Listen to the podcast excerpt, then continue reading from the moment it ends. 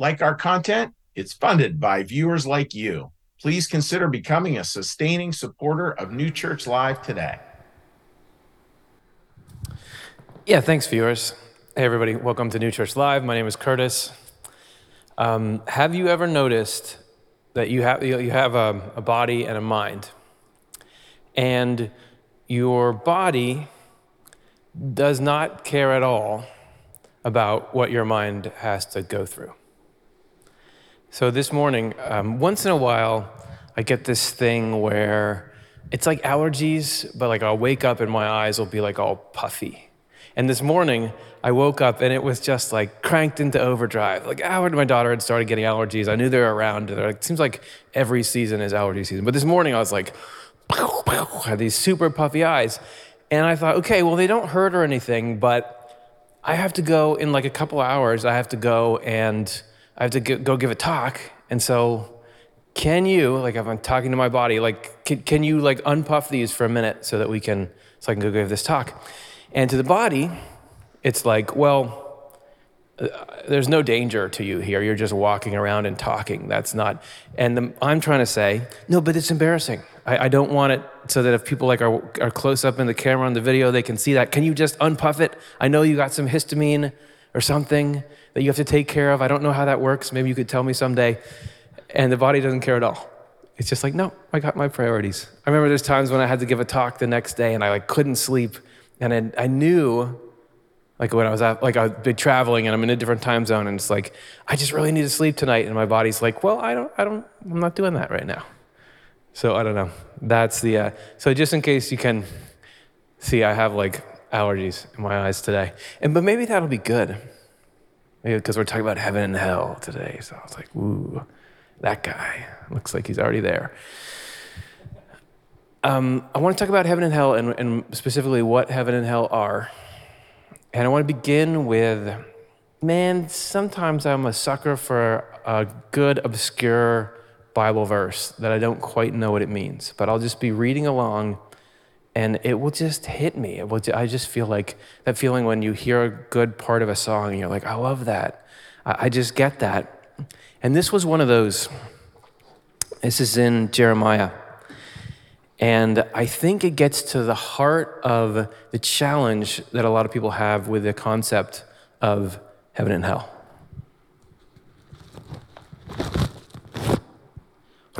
Good sound effect. Okay, so it starts out familiar to me, who I've been a church-going guy my whole life. So it starts out, this is 17 verse 14. Heal me, O Lord, and I shall be healed. Save me and I shall be saved, for you are my praise. There's a song, like a church song, heal me and I will be healed. I think some of those, it's like just a little strummy church song that you'd hear in a little church service, but some of those are real bangers, I feel like, and I love that song. But then it goes after that, indeed they say to me, where is the word of the Lord? Let it come now. As for me, I have not hurried away from being a shepherd who follows you, nor have I desired the woeful day. This is where it started to, I don't know why, it just started to, I started to feel it. You know what came out of my lips. It was right there before you. And this is the clincher. Do not be a terror to me. You are my hope in the day of doom. Do not be a terror to me. You are my hope in the day of doom. And when I heard that phrase, the day of doom, I just felt like, yeah, the day of doom. There's struggles that sometimes you're living and it feels like it's the day of doom. All the stuff that's hard and wrong with life, it feels like, God, don't you be against me. Don't you be a terror to me. Aren't you the one who kind of had the idea for this whole thing? Like me and existence. You are my hope in the day of doom. Don't be a terror to me. And I just love that command. Like I'm just telling you, hey, don't do that. I need you. I need you. Don't be a terror to me. But the problem is you've got a traditional concept of heaven and hell where God is the scariest thing that could possibly exist, right? Because there's some rules that are set out and they're relatively arbitrary or at least mysterious or at least easy to break, and if you break them or you don't jump through the right hoops, then you're going to go to hell forever after you die. And hell is not just bad, it's like eternal acute suffering. So if you don't do this thing, then God is going to put you there in eternal acute suffering. That sounds like God is a really scary thing. That sounds like you are being a terror to me. And I think also what drives people and drives the mass exodus from traditional Christianity, at least in the West, is that the idea that God is going to set up some standards, maybe not equip you to meet those, and then if you don't meet those, you get a forever punishment. It's like, okay, I get it. I was bad. Maybe can I do 18 months? Like forever? That doesn't seem to square with who we understand God to be. And again, I read this once every time I'm up here. This is, I think, the most beautiful definition of God, and this is from New Church Theology. Divine love is the intent that everyone should be most profoundly and fully happy.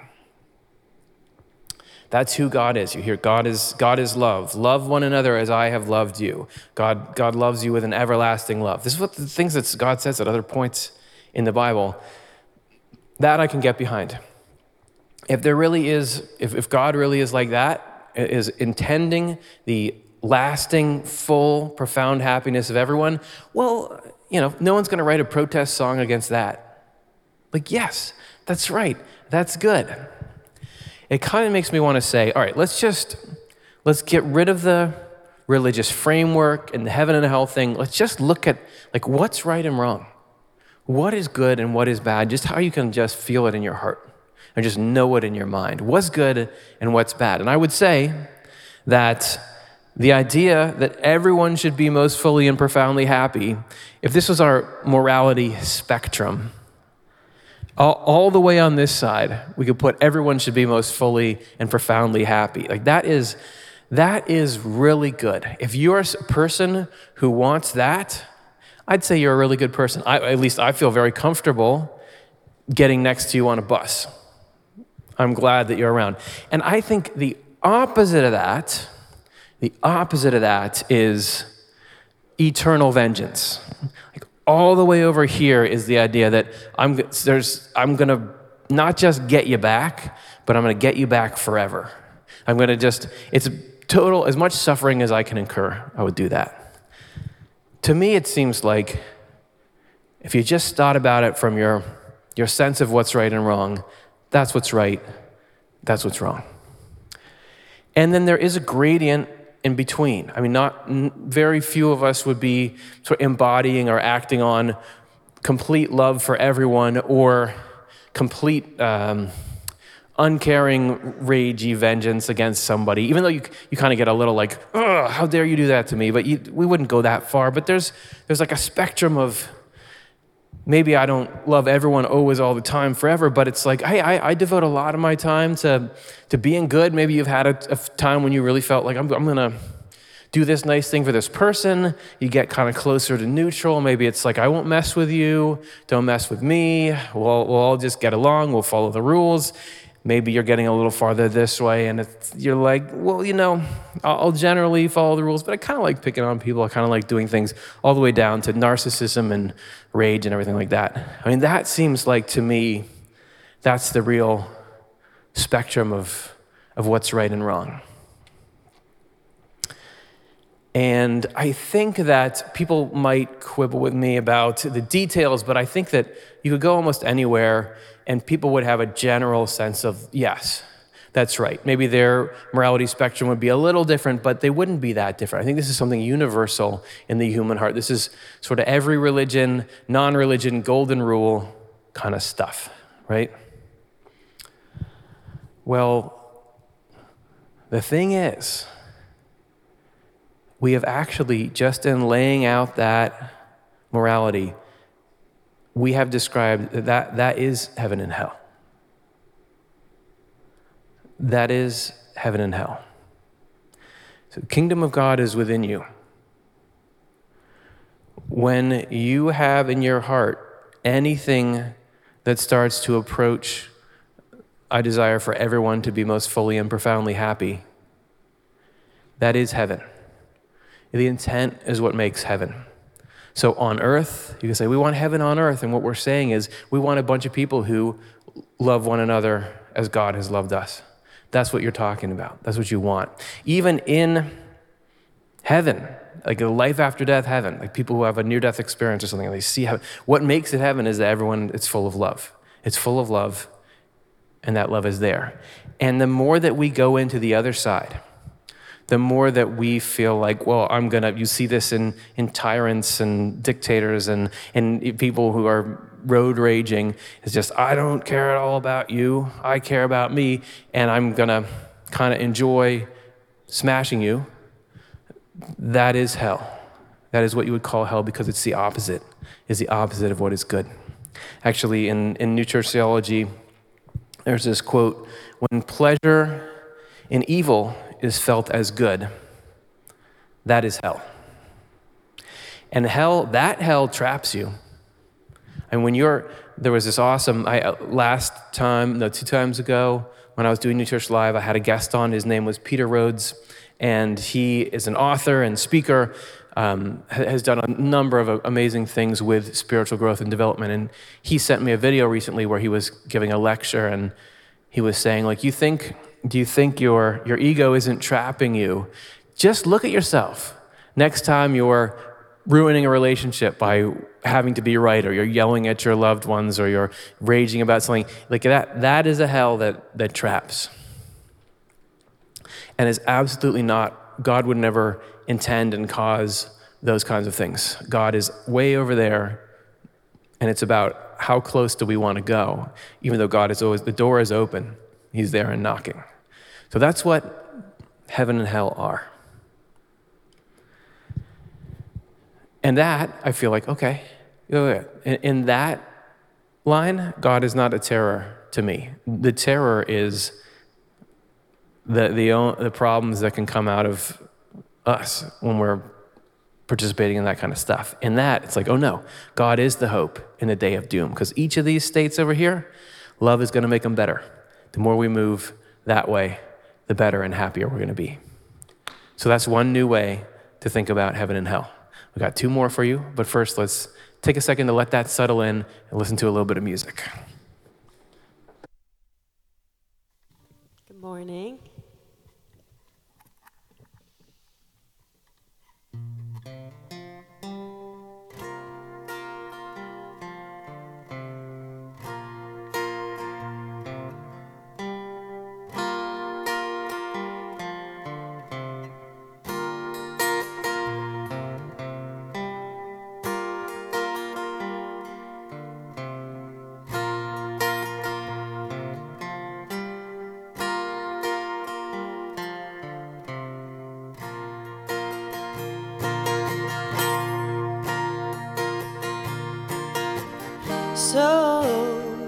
So you think you can tell heaven from hell, blue skies from pain, but can you tell a green field from a cold steel rail, a smile from a veil?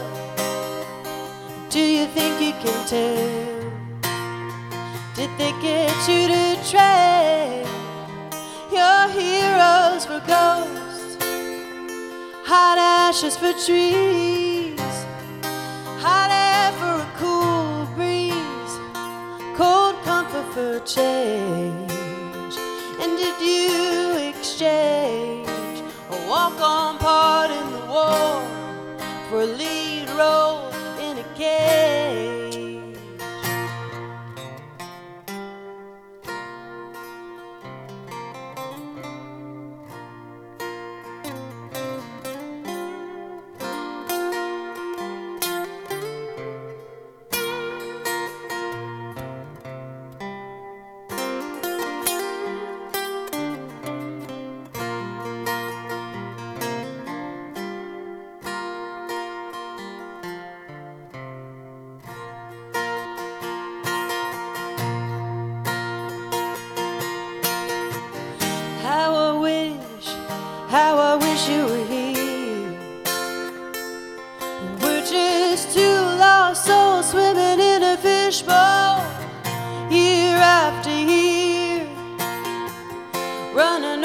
same old ground.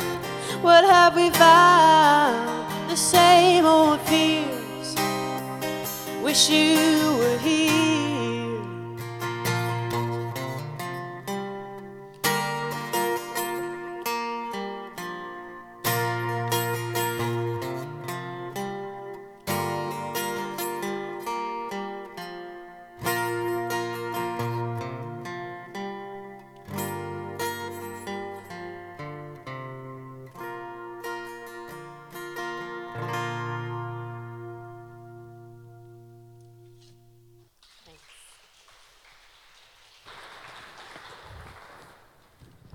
That was so great. Thank you.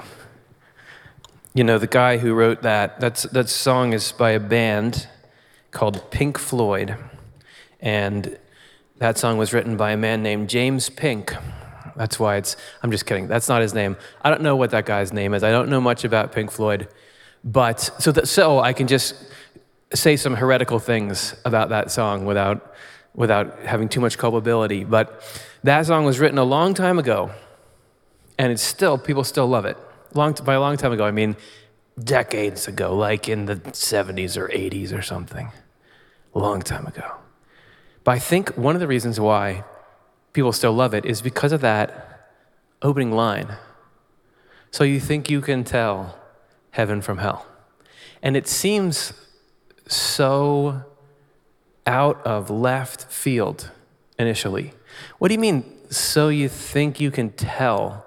What do you mean you can't tell the difference between heaven and hell? That is those are the easiest things to tell the difference between, right? In the traditional Christian idea that we're poking holes in the beginning, where it's heaven is you're happy all the time, hell is you're miserable. What is easier to tell the difference between? That would be the easiest test question ever.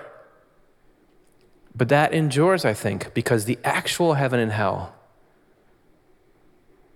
you don't always know which one you're in. You can be up on a church pulpit and thinking, hey, I'm in heaven here and I'm raining fire and brimstone on the people I don't like and my enemies, and I'm condemning them, and it's, well, because I'm righteous, I'm in heaven. If that is over here, like away from the divine love, you can be operating from a state of hell and not even know it. When you're really righteous and you feel like you are right and it feels like you're in heaven, do you think can you tell? That's what we're supposed to look inside and find out. Which are we in really? Are we acting because we want to make an effort toward the profound and true happiness of our fellow human beings, or is it because I'm the center of the universe? Do you think you can tell heaven and hell? I should leave it alone. Fans of that song are already like, can this guy stop talking about our song? That's not what it means. But when it says, then it's like, I wish you were here. I listen to a lot of songs like this, but I'm hearing God. It's like, I wish you were here. I wish you were over here with me. That you think you can tell heaven and hell, how I wish that you were here. All right, I'll stop that. Another way we can think about heaven and hell is it's your distance from the radiating love and truth from God. God is like the sun. I think an enduring metaphor that can serve you every day if you're trying to think about God and God's influence in our life, and also how God can be so present and yet you don't always notice that he's there, is think about the sun. Absolutely, if we didn't have the sun, it's over. Like right now, you can't even see it. You don't even know the sun is here in this room. I mean, as far as we know, this is like a blacked out theater. Could be that you could say there's no sun. The sun doesn't exist. It wouldn't matter. But if it was actually gone, we'd be frozen. We would freeze very quickly. I mean, maybe the furnace would put up a good fight for a minute or two. But also, like all the energy you've ever powered your body with, even the fossil fuels that this is running off of or whatever it's running, it all came from the sun initially. It all came from the sun initially. So it is with God, as Jan Martel says. This is from Heaven and Hell 13.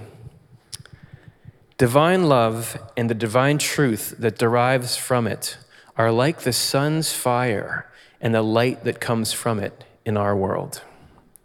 The love is like the sun's fire, and the derivative truth is like the light from the sun. You can be walking outside, and everything's bright, and you can see everything, and if you didn't look up and over to where the sun is, you wouldn't even really realize that the only reason you can see anything is because there's light particles shooting 93 million miles or whatever, bouncing off that and going into your eyes. That even if you're not looking at God, and you can't even really comprehend God, everything is illuminated by that truth that fundamentally says everyone deserves to be most fully and profoundly happy, and that love, which is the desire to make that happen for people. So in heaven, God is like the sun there. And there's a whole complex organization of the afterlife that New Church Theology talks about, just like this world is complex and how it's being made, but it all relates to God, who is that love and that truth, and then all the layers that come out from it. So the closer you are to that, the more you're in heaven. And God is saying, I wish you were here. Like, I'm going to pull you as far this way as you can go. But it's like, we need to get the equivalent of our sunscreen and slowly ease into it. I remember one time I was going to go to somewhere where it was very sunny, and my aunt and uncle were going to take me there. And they said, hey, go to this tanning booth first, because if you don't, you're going to get fried when we go there. You might say, like, why wouldn't God just immediately pull everyone to him? Why even have a division like a heaven and a hell? But it's like layers. Oh, sorry, let me get my marine biology glasses on. It's like the layers of habitable zones in the ocean or whatever, layers of habitability. I don't know if any of you have ever heard of this, but in the ocean, it's very deep in some places. And sometimes they, can you go to the next graphic? Sometimes they break it up into, I didn't draw this one, but it kind of looks like I did. They break it up into, sometimes it's more than this, but generally there's these different zones. And the zones are there because if you go down into the water, things change. So when you're up at the top, they call it the sunlight zone because you can still see the light in there. Like if you go down 10 feet, it's not quite as bright, but you can still see some light. But as you go farther down, there's less and less light, but there's still some. Then there's the twilight zone where it's not only getting darker, but it's getting colder because the sun, again, is what warms everything up. You're getting farther away from that. And finally, the midnight zone, way down in the depths, where not only is it really cold and really dark, but there is this incredible pressure there. Their incredible pressure is there. If you took, and some of the things, everything's adapted to the place that it's in. Some of the things in the midnight zone are these fantastically creepy looking creatures that I really like. But those ones with those big mouths, those are called gulper eels. And you might think, well, that's not, that gulper eel is like down where it's all dark and there's all this pressure, and let's just bring it up to the top so it can enjoy the sunlight zone with us here. They have trouble when they try to research deep sea animals. They try to bring them up and they die on the way up because they're not suited to this zone. So you might think if God's over here, if we're switching back into this metaphor and saying, hey, this is so great over here. This is so great. It's love. You're going to find a deeper meaning in life. You're going to be able to relate to people. Get out of that narcissism and that ego and that desire to command and rage against your enemy. Come here. I wish you were here. You might think, why doesn't God just pull us all in right away? Why do we have to go through this long thing? Why doesn't everyone just get there right away? It's because you have to be ready. You have to get processed. You can't just go from living a life where you enjoy, where you don't at all enjoy loving other people, where you're ego-filled, and where you obtain your meaning and your sense of purpose from belittling other people or breaking them down or whatever it is. We all have our own stuff. You can't just go right up there. You got to work your way, so easing up so that you can come. It sounds funny, but so that you can actually live in that love. It's not just like there's nothing to it. Just like you'd think, oh, just take a deep sea fish out of the bottom of the ocean. It's so much easier to live up here. The pressure is so much lighter. You got to be built the right way. Luckily, this is something that we can work on throughout our life. Actually, it is the thing. It is the thing that we're working on throughout our life. And providence, God's providence, is making sure that happens whether we realize it or not. In true Christianity, it says, the more we are in harmony with the divine design, the more spiritual heat and light, or to put it another way, the more of love's goodness and wisdom's true perspective we have. I used to have a pet bearded dragon. I did. I really had it. It's a kind of lizard. It's not a real dragon. And I had him for like 10 years, God rest his soul. And he would do this thing where if you wanted to get warm, and a lot of times it was just on the heat lamp, which is like a simulation for the sun, which again, though, is ultimately powered by the sun through the fossil fuels or the wind or the solar, whatever's powering it. But he would flatten out and tilt like this. And he was doing that because that was increasing his surface area and he could catch more rays coming out of the sun and he would get warmed up more. We can orient in our lives so that we... And this is a serious thing for reptiles. They've got to be able to warm up, so they have all these techniques and things. We can, by being in harmony with the divine design as we understand it, we can catch more of that sun's light and energy no matter where we are. A bad day can always get better because it's always right there. It's just about orienting ourselves to it. But not only that, you can actually move. You can move along that spectrum out of hell into heaven throughout the course of your life. And I'm talking literally, because so you have a body and a spirit. You have a body and you have a spirit. The conscious part of you is your spirit. That's the part, that's why when people have a near-death experience, for example, they suddenly, I'm out of my body. I'm in my hospital room looking down. That's your spirit. So your body is where it is right now, but where is your spirit right now? I think a lot of people will say, yeah, I think we probably do have a spirit. Where is your spirit? Like, where is it? It's not here. It's not in the Mitchell Performing Arts Center. Because you can't, that's why there's a lot of people who don't believe that there is any such a thing as a spirit, because you could like get in here with a microscope and you would never see it, because it's not here, but it's in the spiritual side of life. It is in the afterlife already. And it's connected to us. That's why, again, we have this conundrum I was talking about in the beginning where my mind or my spirit is like, wait, can we do something different? And my body's like, hey, I got to take care of what's going on down here. That spirit is somewhere along that heaven and hell spectrum. And as we change in life, our spirit actually moves. Like as you make spiritual growth, it's actually you going on a journey more and more into heaven. This is from New Church Theology. Heaven is divided into countless communities. So nobody's heaven is exactly like someone else's. It's not just a monolith. I drew it simply in that spectrum, but it's actually like this world. There's all kinds of different communities. So is hell, opposite to it. And the mind of every person is actually living in a community that suits his desire and therefore his intellect. What he wants to do and thinks about is like what the people there do. So you have like spiritual peer group. You have that in the world where there's certain cultures, like West Coast culture is different than Southeast culture. We're in somewhere and we're influenced by that. It says, if his mind is in some community in heaven, he wills and thinks like the angels there. If it's in some community in hell, he wills and thinks like the spirits there. Perhaps you've noticed that there's some days where you feel like, oh, what is going on with me? And other days we feel like everything's working great. But so long as a person lives in the world, his mind moves from one community to another according to the changes in the feelings of his will and the thoughts of his mind from them. You're on a journey. Remember when you were 16? How different are your priorities now? Hopefully they're different. Mine, I think, have changed. How different is your value system?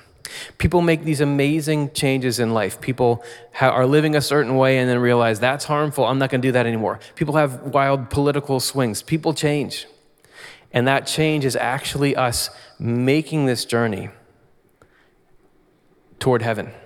Actually, when you're little, think about like just like go hang around a little kid and you notice that like they are totally in a different place than I am. I'm in this same room right now with them, but they're seeing it in a totally different way than I do. They're processing it in a totally different way than I do. And according to New Church Theology, it's because kids have angels very close to them. All of us, when we're little, have this sort of, we begin, it's like the hero's journey. We begin where everything's good, then we have to go out and do our challenges, and then we come back triumphant. You start with angels all around you. That's what childhood innocence is. As you grow up, you move, learn, have to make choices for ourselves. But eventually, with all that knowledge and with all that experience, God is saying, hey, come over here now that you can really choose it for yourself to this love for everyone. You know, come on into heaven. And that's the journey that we're offered. So that's another way to think about heaven and hell as that journey. We got one more way coming up after this song to think about how heaven and hell are really just about being upside down or about being right side up.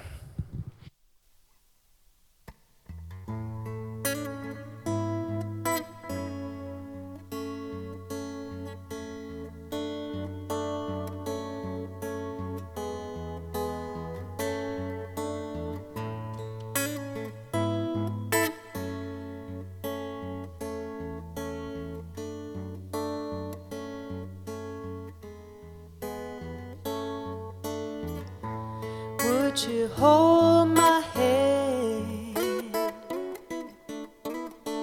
if I saw you in heaven? Would you help me stay if I saw you in heaven?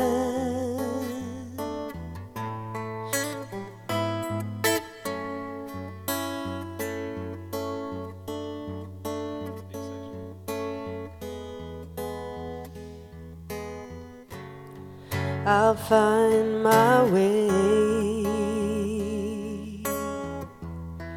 through night and day, 'cause I know I just can't stay here in heaven.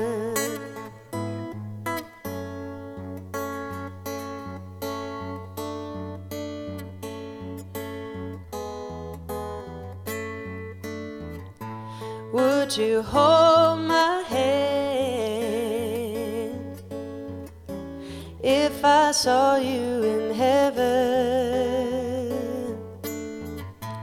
Would you help me stay if I saw you in heaven? I'll find my way through night and day, 'cause I know I just can't stay here in heaven.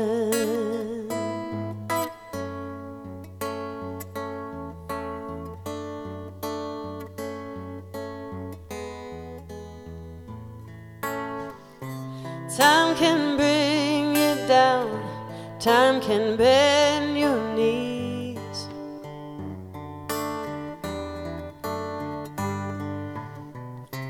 Time can break your heart, have you begging please, begging please.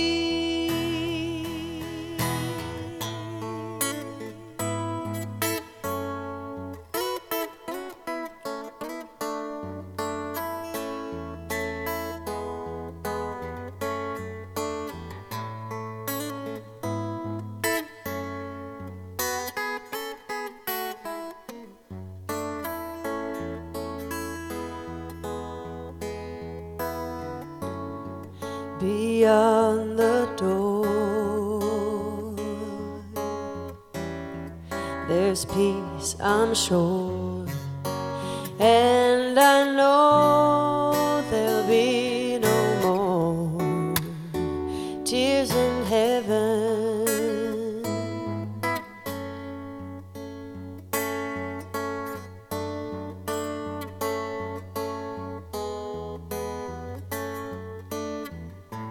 Would you know my name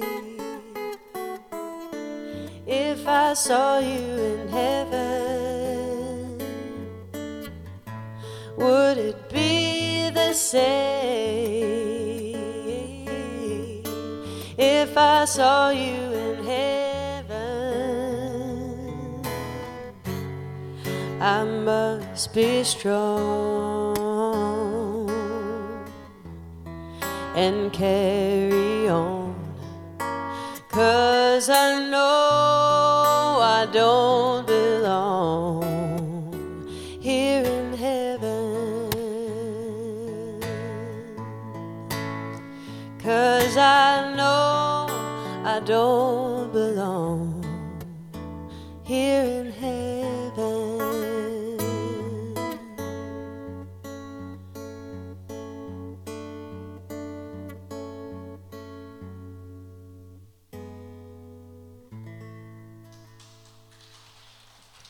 Thank you. Good morning, friends. Pastor Chuck Blair here. We have an important announcement here at New Church Live. Many of you are already aware of this, but you know, due to the financial changes we've been experiencing and the fact that most of our audience has now moved online, we made the decision a few months back to close our office on Huntington Pike and to instead go to working much more remotely and much more inexpensively, frankly. It's a much better use of stewardship dollars, given that most of what we do, 95% plus now, is done online versus person to person. Where's our new office located? We are very fortunate to be located in a small office in the Bernathen College, right down the road from where we previously had our office. I have an office here. And if you ever did need to meet in person, of course, you can always reach out. You can reach out as well to Zoom meetings, which is what most people are doing these days. So we're looking forward to this next step on the journey. It's a different kind of step. The office served us very well, and we hope the internet continues to serve us as well as we move into the future. Take care, folks. Wishing you all the very best. Bye. I think I'm not usually like investor kind of ahead of the curve guy, but I think that the internet's going to be big. I think it's going to take off one of these days. So put your money there. So that song we just heard, I do know who wrote that. His name is Eric Clapton. And do you know what that song is about? Do you know why he wrote that? His infant or toddler son died. And so he's saying, would you know my name if I saw you in heaven? Like, I'd heard that before I understood that, but knowing what it is, I feel like, oh, I'm so glad. And I just learned this morning that he had someone help him write it, which is great, but he like co-wrote it with them. But I'm so glad that he got to have that song. I mean, I'm sure like it doesn't make it better, but I bet that there was some, I know, I would love to be able to write that song to my little son and be able to, and have it loved by people around the world, and just to be able to express, I love you, even though you're not here. And I feel like even just hearing that song backstage, I was like, oh yeah, right, that's all that matters. Love is all that matters. That all this other stuff seems silly when you think about, oh, that's why he wrote it, because he loves his little son. That's, of course, where we want to get to. Of course, that's where we want to get to. And I'm trying in these segments to give us some helpful tips on how to get there. But I understand it could seem like I'm just kind of just saying, well, you know, don't be bad, be good. Don't be bad, just don't be bad, be good. And that might not be very insightful or helpful or realistic, because I do think, if you kind of get the idea that, well, what I need to do to go to heaven and live the good life is just be good all the time and always think selfless thoughts. Okay, I'm going to go out and do it. That's kind of like, oh, it's January 1st. I'm going to sign up for a gym and I'm going to go every day. It doesn't work. I recently was like, all right, well, you know what? I'm starting to get super old. I better get in shape. I used to not have to think about it. Now I got to try to think about it more. So I'm going to run, and I'm going to start running, and now I'm going to run every day, and I'm going to work out every day. And after like a couple weeks, I could my hip hurt so bad that I could, even if I was just laying in bed, I hadn't run in like 12 hours. I'm like, oh, my hip hurts. So you got to scale up, buddy. You can't just do it all at once. And luckily, there is not an ask that you never think about yourself or that you don't eat cookies. This is not what it's about. It's just about having things in the right order. So the last way I want to look at the difference between heaven and hell is that heaven is things right side up and hell is things upside down. So there's this concept called the universal categories of love. And this has been one of the most practical, tangible, spiritual tools for me. And it sounds like I'm going to say, well, the universal categories of love are like when you have a crush on somebody, or then the love of parents for their children. But this is much more broad and philosophical than that. There's three categories of love. And this is the way they're put in New Church Theology. This is a screen grab from a video that we did about this. But the three categories of love are love of the self, which is not like good self-esteem. I don't beat myself up, but it's like sort of your ego. I think that the way that term is colloquially used is a great match for that. So it's like your self-image, your importance, you're considering yourself over other people. That's your love of yourself. All right, the universe revolves around me. Love of the world is, you could call it materialism. It is the desire for stuff that is pleasing. And it can be satisfying your material needs as well in there, but all that generally falls under like, ooh, bright and shiny. I like this. That's love of the world. And then finally, there is love of usefulness, which also in other places is called love of heaven. And that is the joy you get knowing that you made a difference, a positive difference, that you did something good. I'm going to go out and I have a job, like an occupation I have to do, and I'm going to go do it knowing that if I do this well, it's somehow making the world better. That's love of usefulness. So what you'd probably think is that I would say, what you got to do is get rid of love of self and love of the world and just keep love of usefulness, and then you'll go to heaven. But actually, you get to keep them all. It's like, what are those, there's all those commercials for Weight Watchers or something where they're like, guess what? You get to eat all these cookies and brownies and you're still on a diet. That's like their hook, and you still get to do that stuff. That's how this is. You still get to do all that stuff. It's just about the order. If you think about the human body and divide it into roughly three sections, like you got your head and your body and then your feet. To be in heaven, all you have to do is have love of usefulness be your head. So your head is like where you see the world from. It's where you assess things from. It is also where you make decisions, and it's where you direct the rest of the things to follow.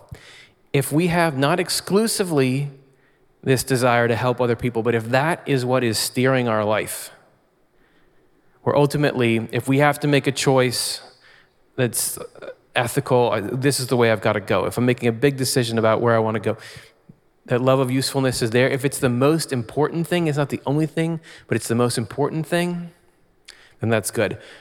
If suddenly, like right now, like a catapult shot a bunch of little BBs at us, I would protect my head. I don't know if have you ever had that happen to you?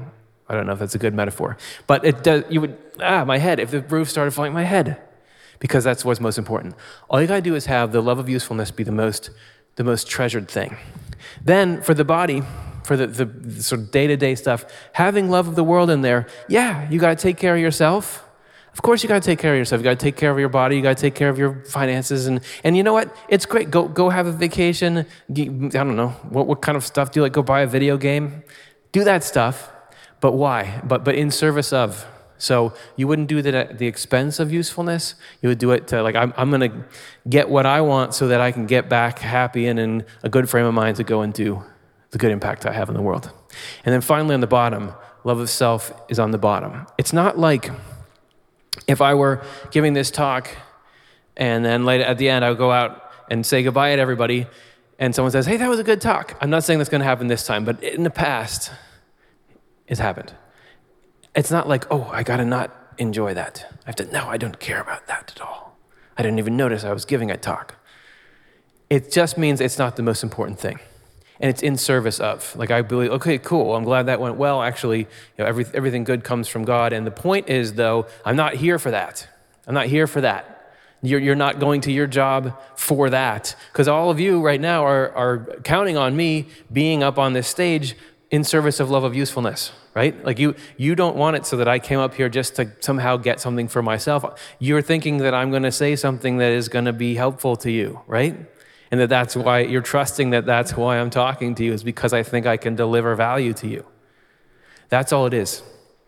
It's just like what the main thing, keep the main thing, and the main thing is we want to work toward a world in which everyone is most fully and profoundly happy, and see how God is going to lead us down the path to that. And then we take care of everything to make sure we're materially where we need to be and held in check, but can still get His joys. It's like, oh yeah, my ego, my sense of it can still be there.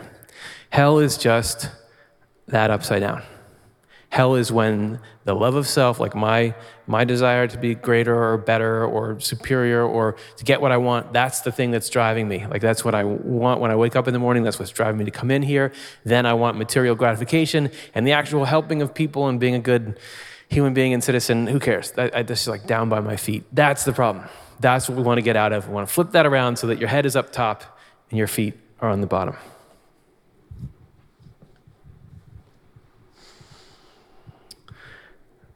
But in all that processing, God is never the terror to us. God is never the enemy there. Actually, and God is never abandoning us or saying, all right, well, you're not trying hard enough, I'm not with you. In Psalm 139, which I've heard this before, but I was thinking about it more, like there's some pretty profound stuff in there. It's just one verse. It says, if I ascend into heaven, you are there. If I make my bed in hell, behold, you are there. So God is never going to abandon you. This idea that God is angry and just throws you into hell, like, there you are over there. That's not what this is saying. If I go into hell, and notice it's like, if I make my bed in hell. The idea that God puts you in hell? No. God, why would God, who is love itself, want to do that? God's intent is for you to be most fully and profoundly happy. And we're not happy when we're in a state of hell, so why would God put you there? If I make my bed in hell, I would have the opportunity. I've done that to myself many times. I've made many beds in hell. Yeah, I'm down there. But God is still there.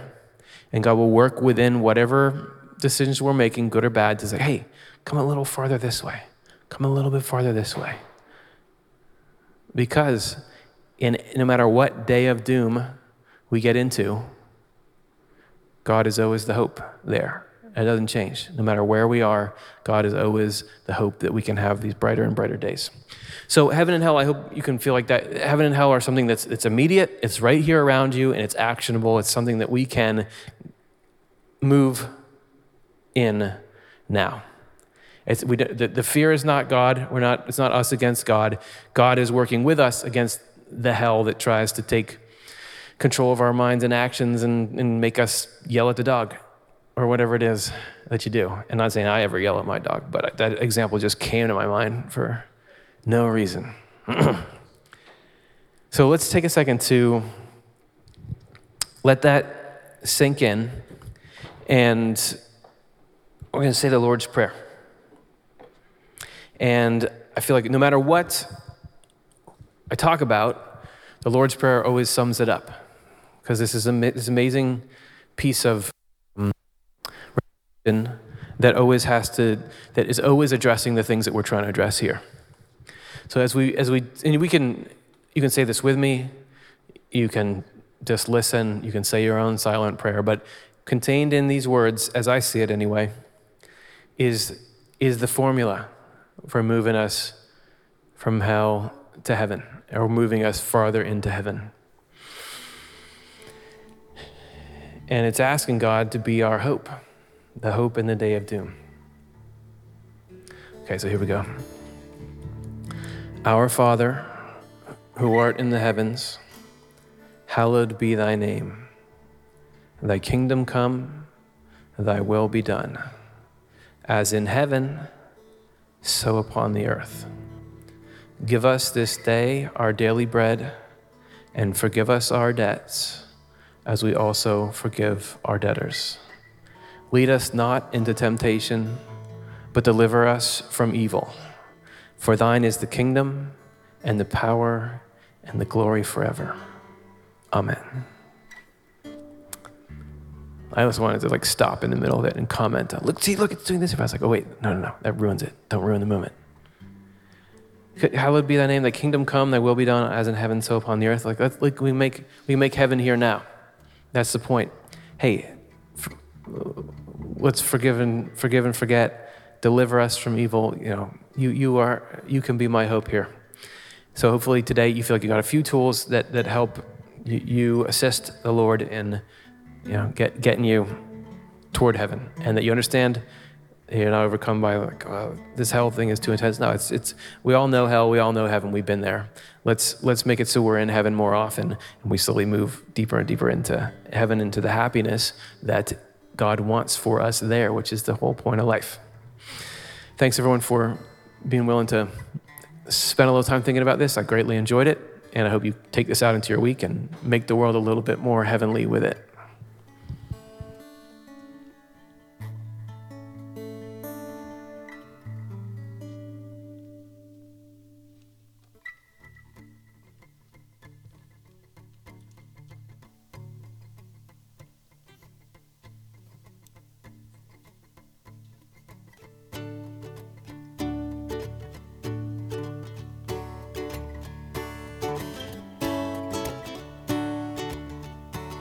Some bright morning when this life is over, I'll fly away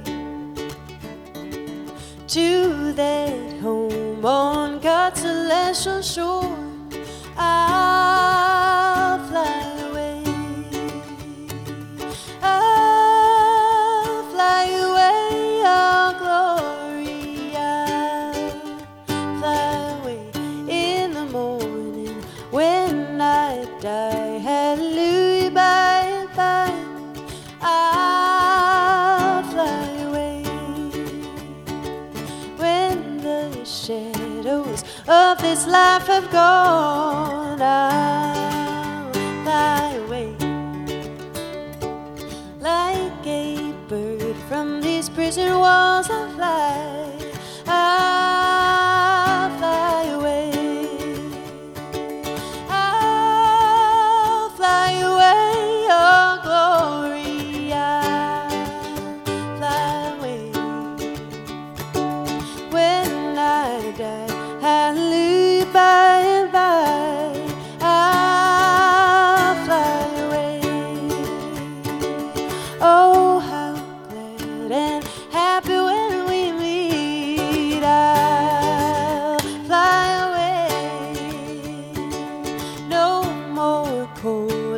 Shackles on my feet, I'll fly away.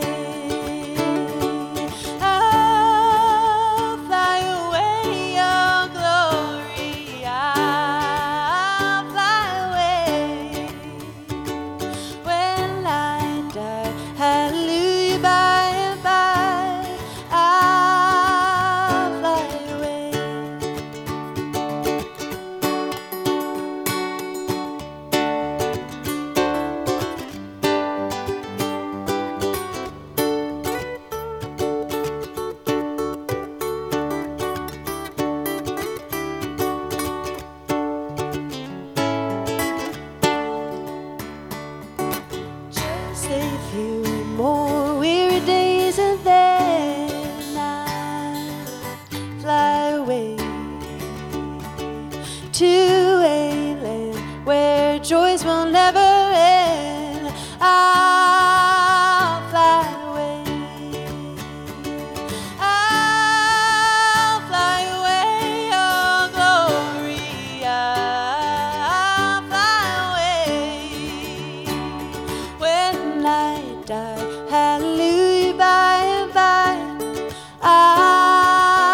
fly away.